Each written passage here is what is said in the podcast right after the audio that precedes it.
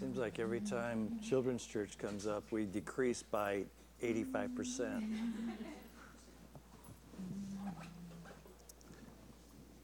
I just want to piggyback on what God is doing. I don't, I think we have a tendency to um, prioritize the power of what God does based upon our own estimation of the magnitude.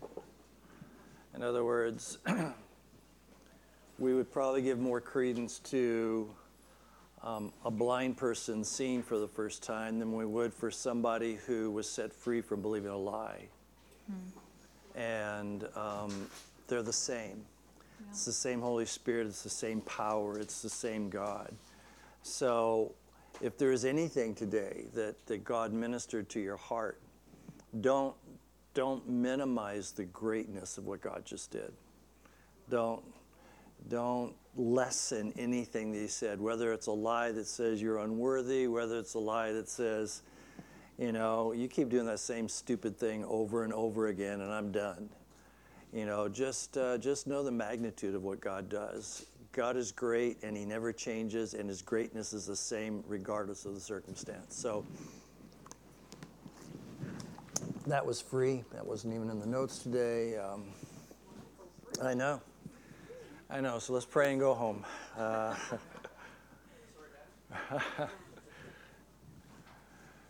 so, continuing in uh, the Sermon on the Mount, and we, um, you know, Jesus didn't have he didn't have the scrolls with him. He just had the Holy Spirit. And when he got up on that mountain, you know, the, if, when you look at the context of this sermon, he was talking to his disciples.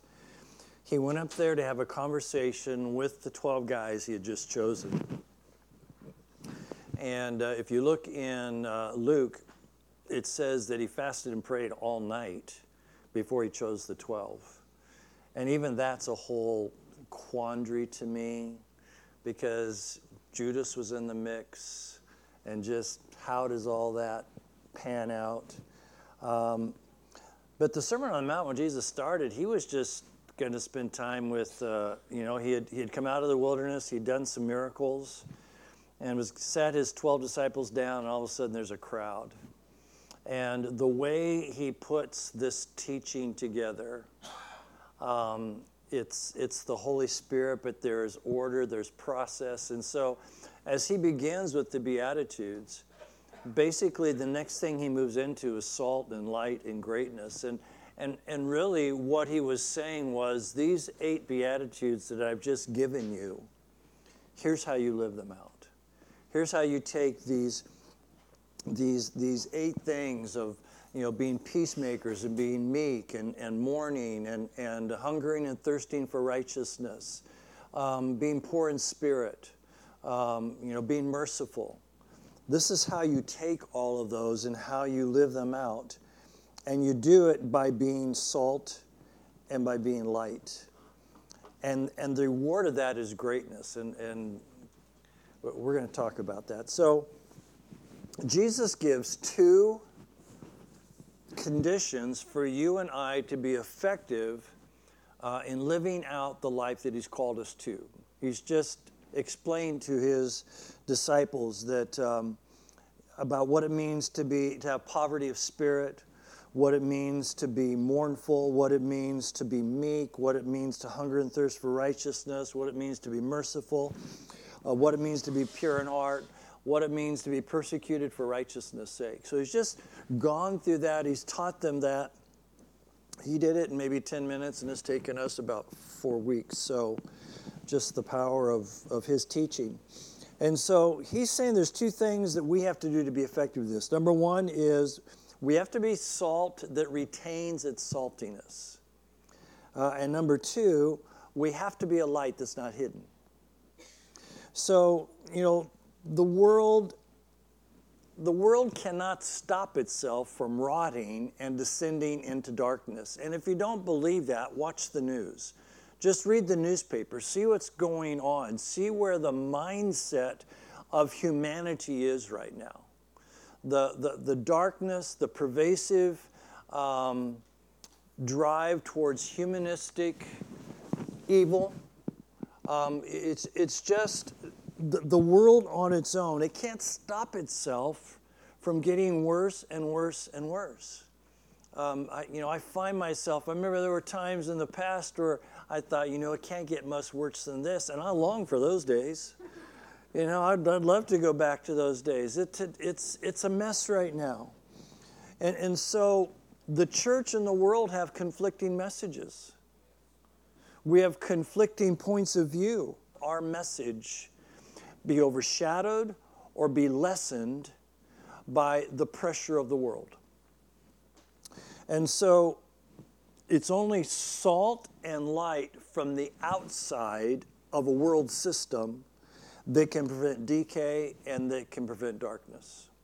And Jesus says, We're the light and we're the salt. And so our power as followers of Christ is found in our ability to maintain our distinction. In other words, we're supposed to be different. I talked about this last week. You know, Jesus said, I didn't come to bring peace, I came to bring a sword. He didn't come to bring a message that everybody's going to say, let's sing kumbaya and hold hands and let's go and skip off together into the sunset. He brought, he, he brought a message that's supposed to offend the heart and the mind of man. The gospel is offensive to those who do not want to live a godly life. And so we have to maintain our distinction. And we maintain our distinction by being distinct. One of the, one of the problems, one of the difficulties for the church in our culture, in the world right now, is the church has tried too hard to look like the world to try and entice people to come into the church so that we can pull a switcheroo on them. You know, we'll look like the world till you get here, and then we'll give you Jesus. But th- here's what Jesus said our distinction has to be the same all the time. We have to be salty all the time. We have to be illuminating all the time. And so it's very tempting for people, even today, as the pressure grows. And that's why Jesus says, Blessed are those who are persecuted for righteousness' sake, for theirs is the kingdom of God. He says, Look at all the prophets who went before you, they all dealt with it. He says, Here's the deal rejoice and be glad, great is reward in heaven. So he said, Look at, if you are going to maintain a distinction, if you are going to allow the love of Christ manifest in your lives to be your message, you need to know you can't soften it. You can't paint it a different color and hope that somebody will say it's something that's not. You have to remain distinct. And if we remain distinct, there is going to be persecution, there's going to be turmoil, there are going to be fights.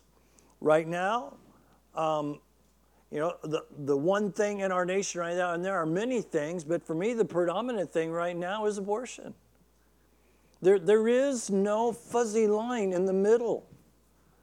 There is no allowance in Scripture for, for the health of the mother. You know, God says before we were formed in our mother's womb, He knew us. God had a plan for this whole thing. And so the, the call to be salt and light calls us to have a relevant impact upon our culture, not not, it's not a call to conformity. It's, it's not a call to, I think some people have taken this scripture that, that Paul, where Paul says, I've become all things to all men that I might win a few. He wasn't saying, he wasn't saying, I've become like the world so that I might get them sucked in and then I can bring them to Christ. No, he says, I've become poor with the poor. You know, I've become meek with the meek. You know, I've mourned with the mourners. I've become what they are. I've identified with their pain, with their life, in order that I might show them the love of Christ. And so, Jesus' teachings are offensive to a carnal mind. That's part of the problem we have right now. If we are going to stand for righteousness, what we're saying right now, in this day, in this hour, in this culture, the way this world is, if we're going to say the truth to what the Word of God says, we need to know right now that we are going to offend people. You need to understand that we are the, the, the vocal minority even though surveys still say the majority of Americans identify themselves as Christians, the reality is there are fewer and fewer who understand what this book says and are willing to stand for it and to live their lives according to it. So, you know, we, we can't weaken the teachings of Jesus in order to, um, you know, to, to be acceptable or, or, or to make people feel comfortable because that's an untrue gospel. We're not called to teach an untrue gospel. We're, we're called to, to, to teach the, the Word of God. And so we have to remain true to what this Word says. When it says, you know, Jesus, the next few weeks, now next Sunday Dale's going to share with us, but after that we're going to get into, Jesus talks about the heart of the matter. We're, we're going to get into um, how, how murder begins in the heart. It doesn't begin with the gun in your hand or the knife in your hand, it begins in your heart. Adultery doesn't begin in bed. Adultery begins before you ever get between the sheets. It, it begins in your heart. And so it's all about a heart issue. And so, you know, we, we have to remain true to this message. Ref, refusing to, to have this, this twofold message to be salt and to be light is, is to say, I am willing to compromise um, and therefore be powerless. I don't know any other way to say it. If we choose to compromise the message of Christ, we are choosing to not walk in his power, and therefore we are choosing to walk powerless. Because it is the power of the gospel that brings us unto salvation. So if we're not taking the power of the gospel to a, to a broken world, then we are walking in powerlessness and transformation does not take place. The truth is the truth. You know, it's like it, it, it's, it's like a marriage where the husband has been abusive, and you eventually have to sit the wife down and say, Look, it, he is, unless God intervenes, he's not going to change. So stop subjecting yourself to the abuse. It's, it's the same thing in the gospel. We have to. We cannot soften the gospel. We have to speak the truth and tell the truth like it is. And the truth is this all have sinned and fallen short of the glory of God. All of us.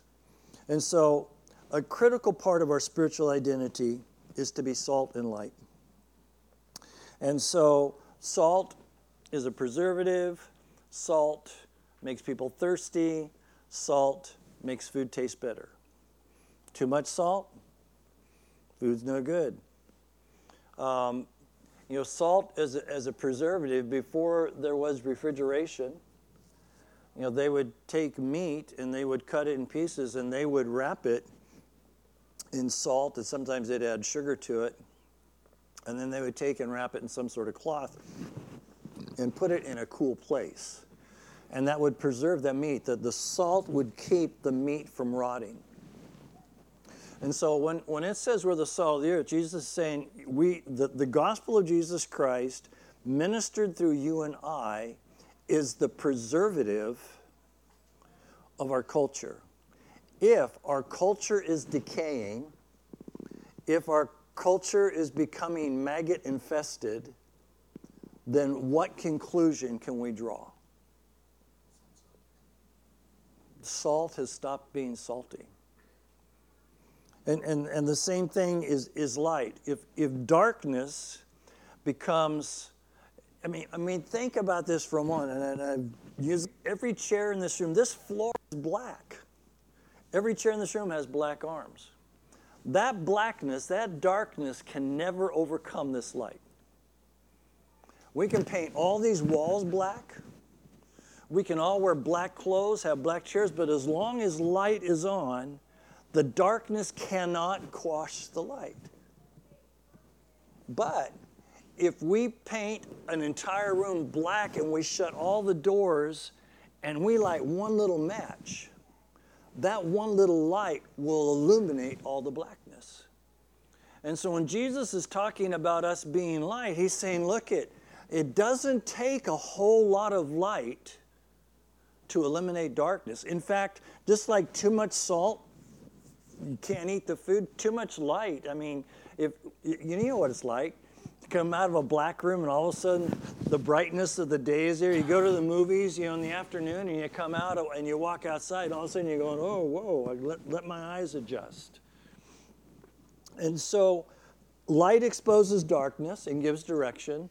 Salt preserves flavors, and um, um, you know, um, is something that we are called to be. In, in fact, this is what Jesus says You are the salt of the earth, but if salt loses its flavor, how shall it be seasoned? It is then good for nothing but to be thrown out and trampled underfoot by men.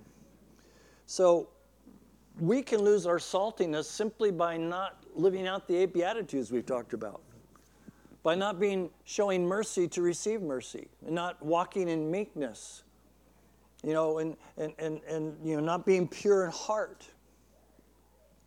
Standing for truth and not following through on good works god has prompted us to do. You know in, in the ancient world the salt we eat today and, and salt is you know himalayan salt's a big deal right now. You know i mean now you buy himalayan salt lamps and the light shining through the lamp is supposed to have healing benefits. The lady that lives next door to our daughter, she has physical issues. She has built an entire Himalayan salt room in her garage. Yes, all the walls, blocks of Himalayan salt. And she goes in there for healing purposes. And, and she believes that she walks in greater health because she spends time inside a Himalayan salt room. And so you know, there's, there's kosher salt, there's pink salt, there's white salt, but all of that salt today is processed. Not, not processed in the negative sense, not that it's made to be something that it's not, but it's processed in that all of the impurities and all the other stuff is removed from it. Back in Jesus' day, when they would get salt, they would get it from the Dead Sea or they would get it from mines, they had all kinds of impurities in it. They didn't go through a, through a process. And eventually, the salt would wash away and the impurities would still be there. And be rocks and other types of minerals and you can't put that on your food. And so when that happens when it turns out that the impurities have a greater influence than the salt in other words you got to eat a lot of rock to get a little bit of salt what they would do is they would throw that salt out on the street. And they throw it on the street because when the water would come the rain would come that salt would become a crust it would keep the dust down on the road. So the way they paved their roads back then was by salt that had become unusable.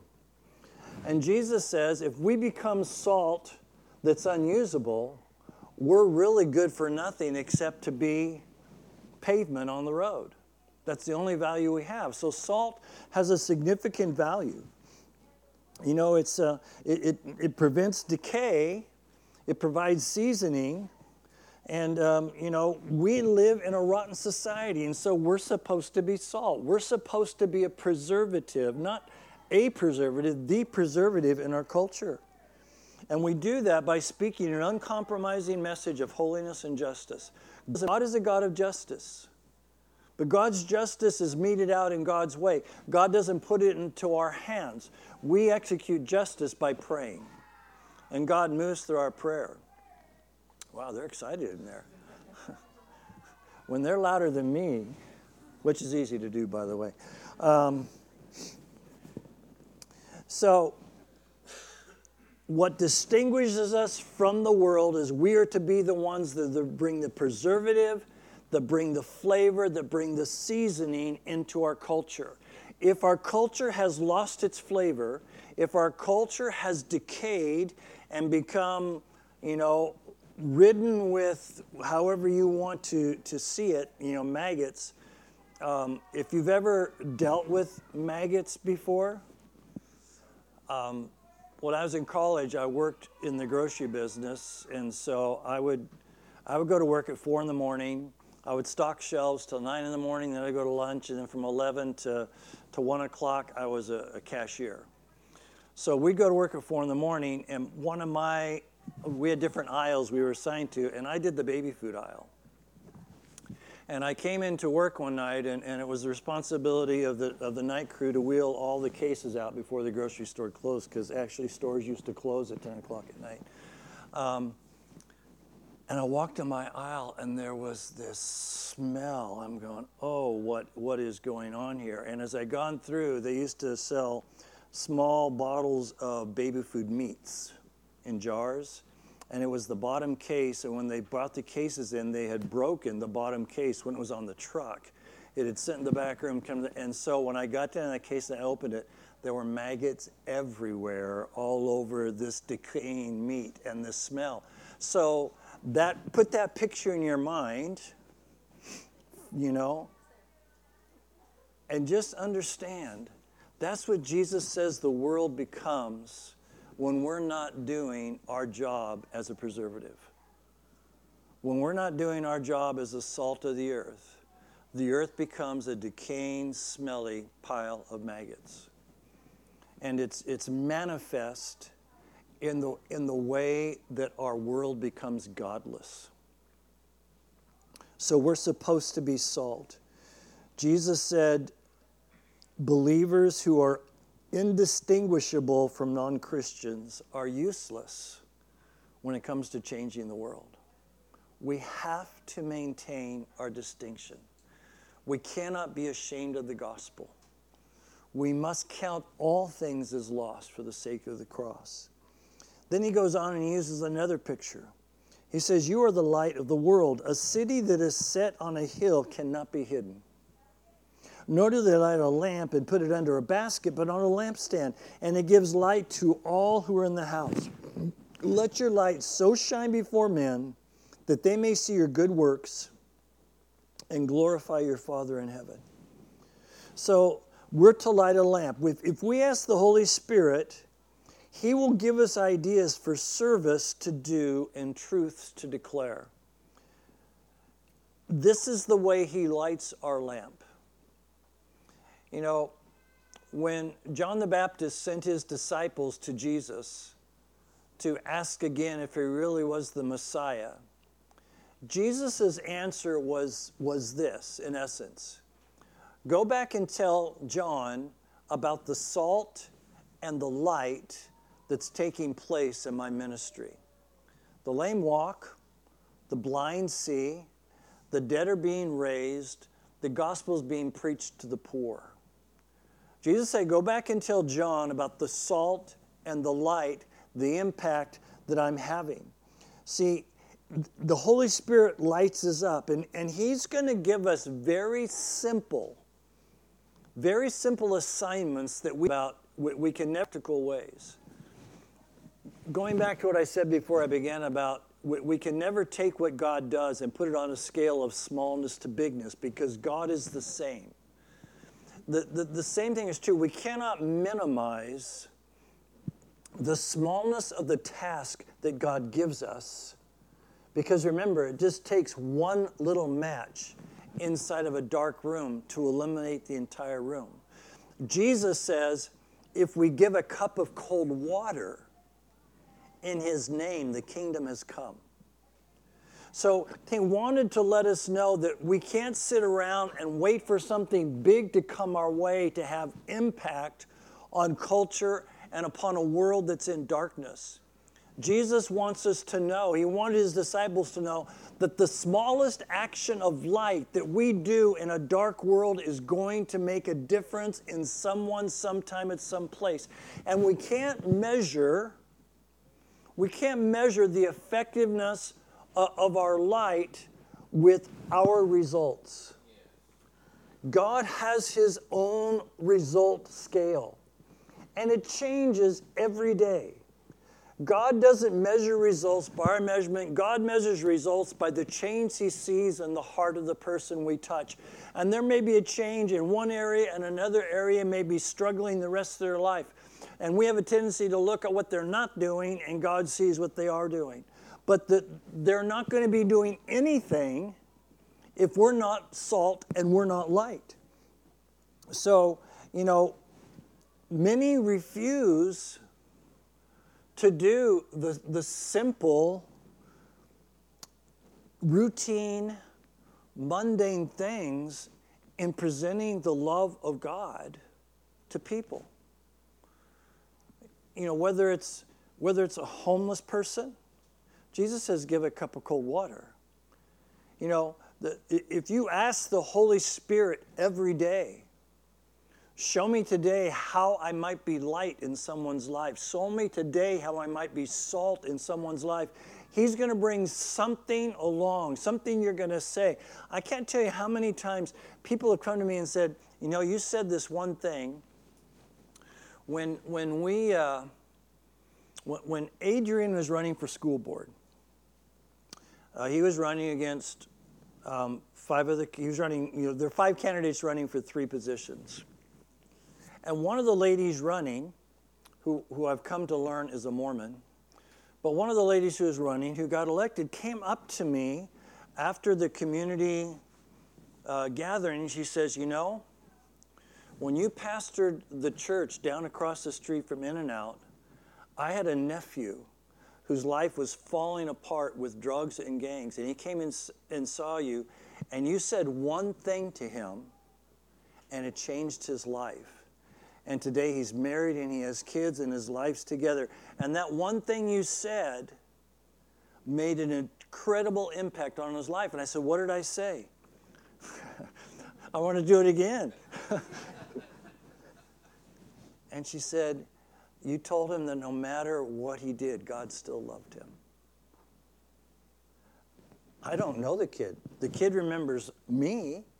The kid remembers enough to tell his aunt and to tell his cousins and it was significant, changed his life, but it really was not a big deal. I mean, he's not the only kid I ever said it to, but he's one of the few who listened. I don't know if he's walking with the Lord, but there was something that I said in the understanding of the love of God was enough to wipe out everything that he couldn't forgive himself of, God would forgive him. That's what it means to be light. That's what it means to be salt. It doesn't take, again, you, too much salt ruins the meal. There's a pinch of salt. Believe me, they know why it's just a pinch. You know, and so so we need to understand. And he says, "Let your light shine before men." We can't hide the truth deliberately out of fear or neglect it because of laziness because Jesus later tells a parable about someone who, because of fear, doesn't do the simple thing God gave him to do. In this parable, in Matthew 25, you know, he, he tells the parable of, of the man who gave talents to different servants and told them to go and cause it to multiply. And so when he came back to them to give an account for the talent God had given to them, the talent the master had given to them, God has entrusted to each one of us an ability, a talent. There's something everybody in this room can do in somebody's life that nobody else can do. God has given you a talent for that moment. And it could have been with that young man when I was pastoring that 50 other people had told him God loved him. But at that moment, the way I said it, the circumstances and what I said it, changed his life. And so in this parable, Jesus says that when, when, the, when the master comes back and, and has the servants give an account for the talents he entrusted to them, this one servant says, I was afraid. I was afraid that I might do something with it and lose it. I might devalue it. And so, in order not to devalue it, I took it and I hid it in the ground. And in this parable, the master answers and said, You wicked and lazy servant, take the talent from him and give it to him who has ten. You see, Jesus entrusts each one of us with something of light and something of salt that is going to preserve and illuminate somebody who's walking in darkness or somebody who's in a life of decay. And so, and he goes on and says, I mean, there's this profound thing he says here a city can't be hidden. I, I just think of in the context of our city and what's going on right now with the Ministerial Association, and this last week, how we met with the police department, and we met with the school board, and we met with the city council because of the gang issue that's risen its head again in our community. and people are being murdered. And they, they, they said, we, we need the faith community to be a voice and to help these parents not only walk through this, but help them make sure their kids don't get sucked into being part of the gangs. Because we're talking about 15 year olds who are getting murdered because they belong to a gang that's in competition with another gang. And it's all about power and it's all about territory. And if you look at it and analyze it, it's really all about stupidity. But stupidity is causing moms, it's causing children to be without sons and fathers. Jesus said this He said, A city cannot be hidden. I think this is the one of the most extraordinary statements that, that, Jesus ever said about the church because I don't think the church was ever intended to be um, fully denominational and congregational to where identity is in um, theology and doctrine. He always intended the church to be something that impacts a city. When, he, when Paul wrote the letters to the Ephesians, to the Philippians, to the Colossians, to the, to the Corinthians, to the Thessalonians, he wrote it to all the believers in all the house churches gathered in that city.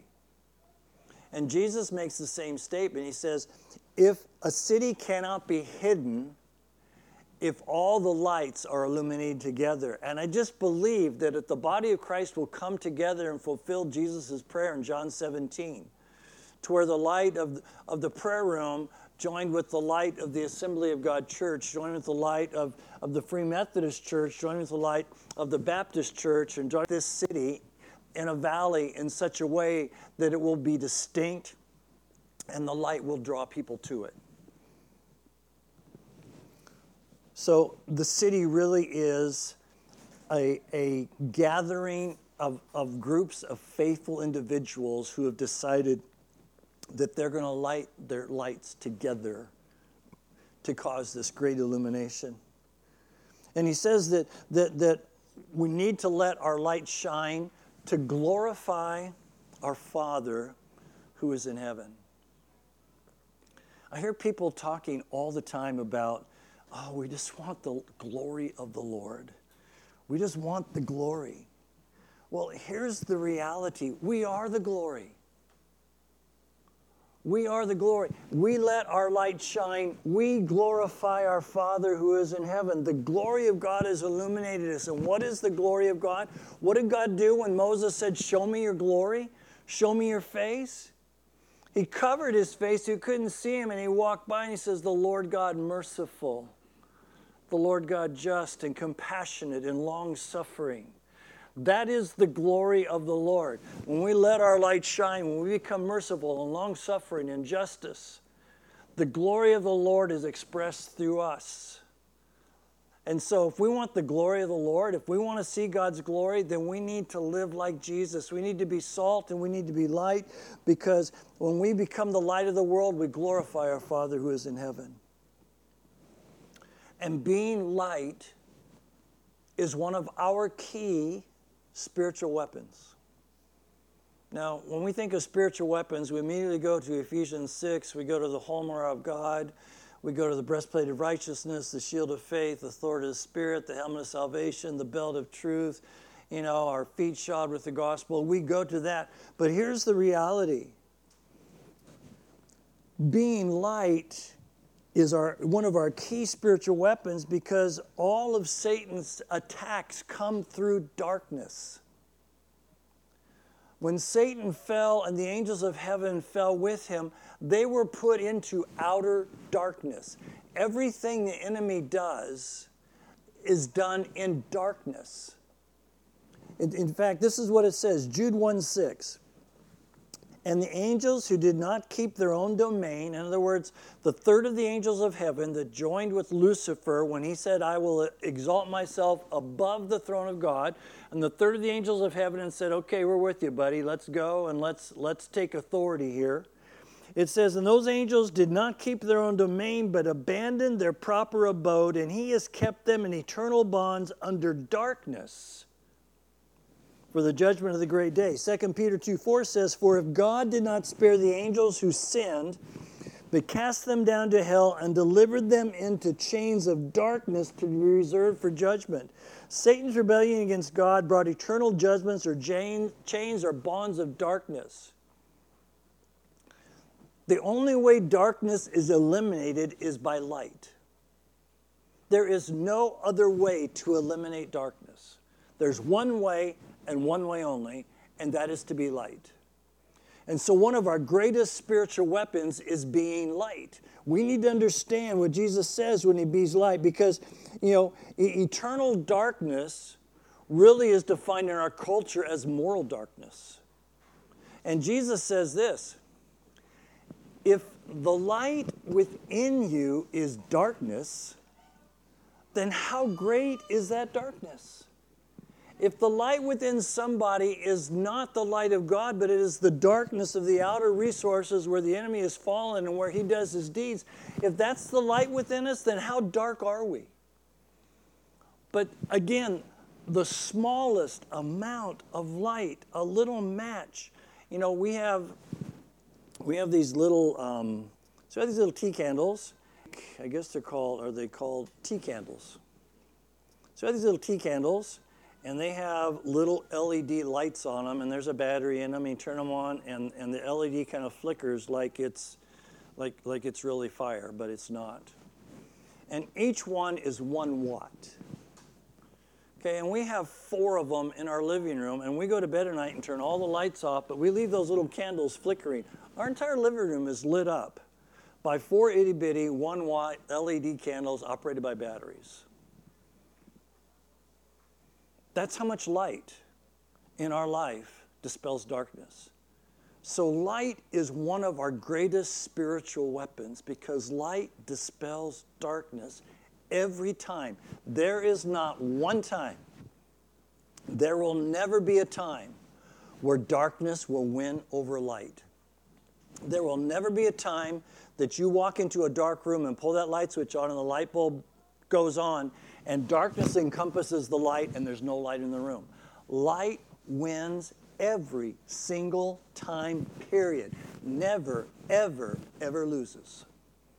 So, if we want to battle the darkness in our own heart, if we want to battle the darkness in our culture, we do so by being light, by allowing the light of the love of God to be shining through us into people's lives and situations.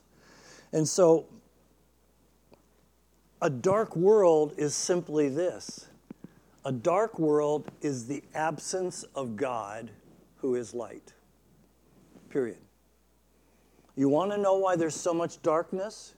Because there's so little God. You bring God into a situation, and, and God has defined himself. The Bible says God is what? God is love.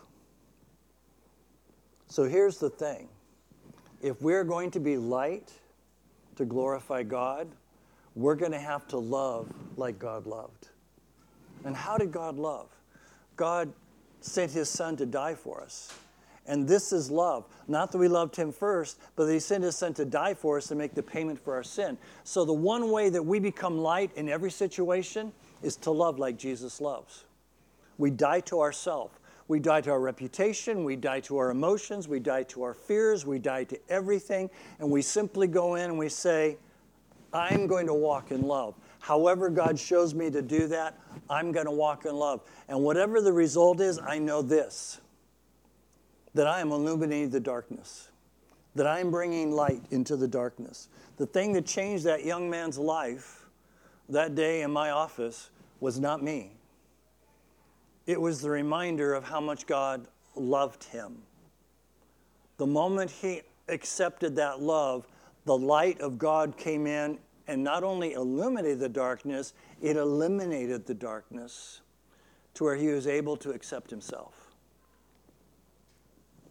So, as followers of Jesus, we have been delivered from the domain or the authority of darkness. Before we come to Christ, we are in darkness. When we come to God through Jesus, we have been set free from darkness. In fact, this is, this is what Scripture says. Colossians 1.13. He has delivered us from the power of darkness. Peter 2 9. But you are a chosen generation, a royal priesthood, a holy nation. A lot of people know that part of the verse. His own special people, that you may proclaim the praises of him, what? Who called you out of darkness into his marvelous light. We're not trapped in darkness if we have been born in light.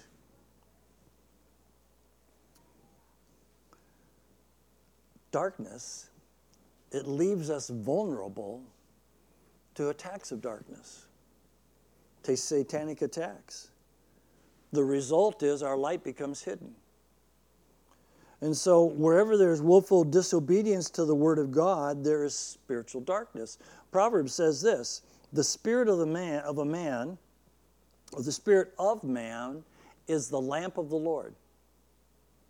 The spirit of man is the lamp of the Lord. So there is a holy radiance that surrounds every true believer and true follower of Jesus Christ because the lamp within us, there's a lamp within us, and it is the Lord. And, and so when we harbor sin, the light within us is darkness. And, you know, Satan has legal access given to him by God to dwell in the domain of darkness. God has said, You will dwell in the domain of darkness. If we allow darkness into our life, we're saying we are creating a dwelling place for the enemy to come and take residence. And what? Your word is a what unto my feet and a what? light unto my feet and a lamp to my path. So if, if we want light within us, we, we need to make sure the Word of God lives within us. If, if you remember anything today about your walk, remember this last line on, on, on page two. The devil can traffic in any area of darkness, even the darkness that still exists in a Christian's heart. So if you want to know why you keep doing the same things or, or, or fall into the same temptations, you just need to go to that place where that darkness is and deal with that darkness. Bring it to the light and let God give you freedom.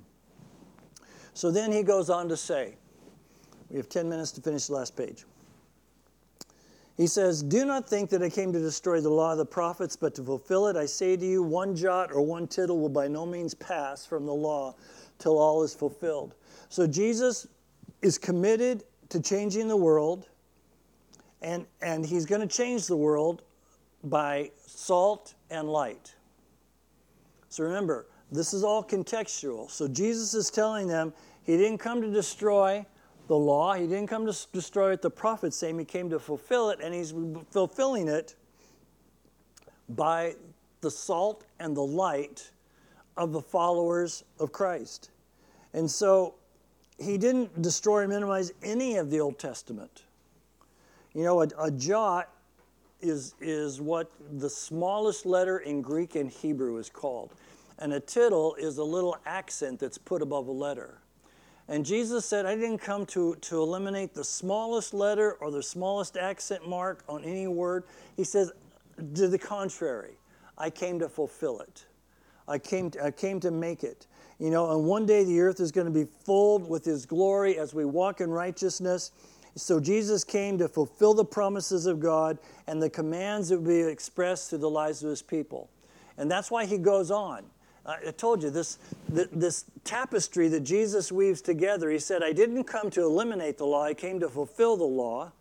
And then the next thing he talks about is how the law is manifest in our heart before we even sin. I mean, it's such a brilliant exegesis. Um, and so Jesus is going to transform the earth and, and read the prophet Isaiah, read Jeremiah, read Habakkuk, read, read how God said he was going to do this. Then he gives us this invitation to greatness. So we live out the Beatitudes by being salt and light. We live as the fullness of Jesus fulfilling the law is in our lives, and that, you know, we learn how to overcome thoughts of hatred, we learn how to overcome lustful thoughts. And then he says this whoever breaks, and this, this word breaks means consistently over forgiveness and you move on. It's talking about a continual, constant, over and over. Whoever breaks one of the least of these commandments and teaches men to do so. So, in other words, you're taking Scripture, you're twisting it, you're breaking what Scripture says, and you're teaching other people to do it. Shall be called least in the kingdom of heaven. But whoever does consistently and teaches them, he shall be called great in the kingdom of heaven. For I say to you that unless your righteousness exceeds the righteousness of the scribes and the Pharisees, you will by no means enter the kingdom of heaven. Here's what I get from this Jesus invites every one of us to walk in greatness. He says, Whoever consistently does the law or the commandments and teaches them shall be called great in the kingdom of heaven. So, Lord, what role can I have in your plan to transform the earth? How much will you use me? Um, how much in the age to come? We, we can't repent of a desire for greatness in the kingdom because God has put it within us because it's part of His plan for us. God's plan for us is greatness. Greatness that glorifies Him, not that glorifies us. Greatness that glorifies Him, but greatness that has authority over all the power of darkness. Our greatness is measured in how we will rule and reign with Him based upon how we live our life here and now. Go back to the parable of the talents. One was given one talent, one was given ten. The one who took ten invested and made it grow to more. The one who took one was afraid and buried it, and he lost everything. God is giving us talents to see how we're going to develop those talents to use in eternal rulership with Him. Don't ask me what that looks like. Don't ask me how that plays out because it gives me a headache trying to think about it. It gives me a headache just trying to think about eternity or a new heaven and a new earth, about a new Jerusalem coming down, a city that's a thousand miles by a thousand miles by a thousand miles. That blows my mind. I mean, that's half the size of the United States. And, and so it, I, I don't think it can come and set on earth because it's going to kill too many people if it lands on it. And when you think about our atmosphere, is 63 miles high. The New Jerusalem's a thousand miles high. So that's over 900 miles out of Earth, at, Earth atmosphere. I mean, it's just boggles my brain. So, whoever invites anyone to greatness and teaches, you know, our place in the age to come is centered on keeping and teaching the least of his commands. You know, and Jesus warned that if we minimize the least of his commands and teach others to do so, we will be least in his kingdom. I mean, we can't compromise on anything. We can't live this false grace, this teaching, you know, that, that was predominant even in the days of Paul. You know, in, in, in Acts 20, when, when Paul is going back to Jerusalem because he missed Passover and he wants to get there in time for Pentecost. But to go back from where he is to get back to Jerusalem, the, the most direct way is to go through Ephesus. But Paul doesn't want to go through Ephesus because he's already lived there four years. He knows if he gets there, he'll never get out. He's just that popular of a guy, and, and it's just kind of like home to him. So he goes south to Miletus, and then he sends for the elders of Jerusalem to come down. And, and you have this incredible picture on how he tells them he's never going to see them again. You know, it says they, they lay their heads on each other's shoulders and cry. They pray together. And Paul, when he prays for them, warns them. He says, There are going to be those who rise up within you, they're going to be false teachers. Make sure you don't let the false teachers rob any of your sheep. Revelation 2, the first letter Jesus writes to an angel in the church is to the church at Ephesus. And he says, I have this for you. You guys are zealous. You are zealous for the gospel. But he says, You even hate the teachings of the Nicolaitans, which I hate. And the Nicolaitans were the guys teaching false grace. Guys who were teaching, go ahead and sin. It's okay because Jesus died for your sin. Just sin and repent and go on. Don't worry about if this sin or that sin because grace covers it all. And Jesus says, You hate their, you, you were just zealous about how much you hated their teachings, but something happened. He says, I have this against you. You've left your first love. So, so you see, even standing against false teaching without love disqualifies our stand. Love is, love is the key to everything. And so when it says, anyone who minimizes the least of these commandments is going to not have a high place of authority in the kingdom, we need to understand the one thing, the one measuring stick by which we determine if we are living out these commands the way God wants us to is what is our motivation. And if our motivation is not love, if love is not the motivation for what we do, if we're doing it for recognition, if we're doing it for whatever reason, and, and if we teach compromise, or we tell people you don't have to worry about that, that's not really what God meant, we do any of that, God says there's a consequence for that. Even though He's called us to greatness, we will not be great. Matthew 25 goes on to say, in that same parable, Well done, good and faithful servant. You are faithful over a few things, I will make you ruler over many things. Enter into the joy of the Lord. Luke 19 says it this way Because you were faithful in very little, you have authority over 10 cities. I have no idea what that looks like. You know? I'm going to find out, but I don't know right now. So, to sum it, all up, sum it all up, it's this our confession must be that we're going to live as salt and light. This is when, when I when I do my, my, my prayers, I have my daughter-in-law asked me the other day, she said, Do you say the same prayer every day? Or do you make it different? I said, Well, I, I have prayers written out in my Bible. And every morning I give in a devotion, I read these prayers verbatim because they're things that are important to me. I, I have a prayer um, that, I, that I pray for the armor of God, that I pray every day. We need to pray the Beatitudes every day. We, we need to every day come before the Lord. Lord, today may I walk in meekness. Today may I walk in mercy. Today, you know, may, may I walk in, in, in the faithfulness of poverty of spirit. May I walk today, God, mourning over those who have forsaken you. We need to pray that every day. We need to put on the full armor of God. I mean, Paul says, put on the armor of God. Put it on. What does that mean? I, I, I put it on. You know, sometimes I, I'm down here every day, and so the days that Jill and others don't show up, I'm walking up and down this aisle right now and I'm putting it on. I haven't done it for anybody else yet, but I do it. But but this is this is a confession we need to make every day. I will seek to go deep in my walk with Jesus. I will take a stand for truth, work hard, give much, resist sin, and serve others as salt and light. I will do this even in my weak, knowing that greatness in little brings glory to God. Greatness in the littlest of thing brings glory to God. So every believer's responsibility is to use whatever resource God has entrusted to you.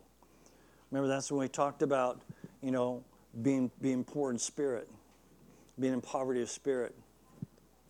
Using all of the strength God gives us. Our strength is in not only physical strength, our strength is in our money, our strength is in our time.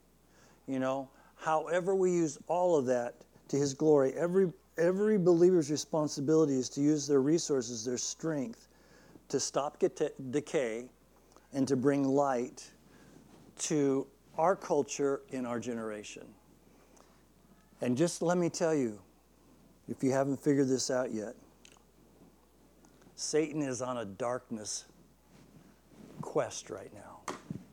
He's just pouring out darkness in buckets. But it doesn't matter how much darkness he pours out, because light will always win. That's why, and this is in the notes, but that's why when you read Revelation, And, and, and you get to the place for the abomination of desolation that Daniel talks about. In the book of Revelation. When, after three and a half years of, of world peace, the Antichrist commits the abomination of desolation, declares himself to be God. The next verse tells you this He then pursues the saints of the earth to kill them. This is what it's saying. At the abomination of desolation, the Antichrist knows as long as there is light in the earth, darkness cannot win. So when he pursues the saints to kill them, it is darkness trying to quash light. It's going to be the eternal battle. Light is going to win, but just know the enemy is just beginning to do whatever he purposes to do to try and put out the light.